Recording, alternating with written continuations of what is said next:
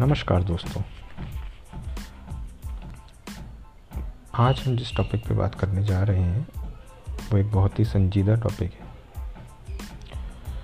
एक बहुत ही मशहूर पिक्चर थी जिसका नाम था शिमलर्स लिस्ट और उसका एक बहुत ही फ़ेमस डायलॉग है, जिसके डायरेक्टर थे Steven Spielberg when you save a life you save the whole world यानी कि जब आप एक जीवन बचाते हैं तो इसका मतलब आप पूरे विश्व को बचाते हैं। जिनके पास एक मिशन होता है, उन्हें अपने जीवन से कभी कोई बोरियत नहीं होती। तो आज का जो टॉपिक है, वो है हमारा सुसाइड यानी कि आत्महत्या। देखिए, आत्महत्या करने वाले का साक्षात्कार नहीं लिया जा सकता। यदि ये संभव होता तो आत्महत्या का रहस्य समझा जा सकता था। आधे अधूरेपन के अभिशाप से थककर ही मानव आत्महत्या में मुक्ति का मार्ग खोज लेता है।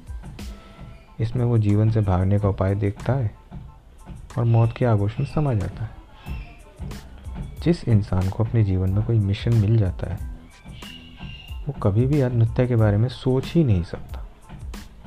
पूज्य श्री रविशंकर महाराज को कभी बोरियत नहीं होगी।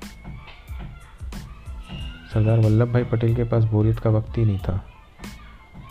जिस इंसान के पास कोई कला है, कारीगरी है, वह कभी बोरियत का अनुभव नहीं करता। यहाँ तक कि कोई कंजूस व्यक्ति भी कभी बोरियत का शिकार नहीं हो सकता। उसकी कितनी भी निंदा हो, उसके बाद भी धन संचित करने की धुन के कारण मैं बोरियत महसूस नहीं करता। कंजूस लंबा जीवन जीता है क्योंकि उसे मिशन मिल गया है। बदला लेने के लिए दिन रात काम करने वाला व्यक्ति कभी आत्महत्या नहीं करेगा, क्योंकि उसे जीवन का मिशन मिल गया है। परोपकार की भावना मनुष्य को जीने की शक्ति देती है। दुर्योधन को कभी बोरियत नहीं हुई। उसके विचार नकारात्मक थे। इसलिए उसके मस्तिष्क में बुरे विचार आंदोलित होते रहते थे। बोरियत के इस अभिशाप से बचने का कोई उपाय है? कला, साहित्य संगीत से संबद्ध क्रियाशीलता मानव को अर्थपूर्ण बनाती है। हमारी शिक्षा में संगीत को उचित स्थान नहीं मिला है। यह बहुत दुखद है। आज के युवा जब कोई संगीत सुनते हैं तो उसमें लय और ताल की अनुपस्थिति से भी उन्हें कोई फ़र्क नहीं पड़ता। भारतीय फ़िल्म जगत के श्रेष्ठतम, जो सजग सत्यजीत रे थे, यदि आज वो होते तो दो मई को वो अपना सौवा जन्मदिन मनाते। जापानी फ़िल्म निर्माता अकीरा कुरुसेवा ने सत्यजीत रे के बारे में एक कहा था जीवन में जिसने सत्यजीत रे की फ़िल्म नहीं देखी तो समझ लो उसने आज तक दुनिया में सूर्य और चंद्रमा को नहीं देखा।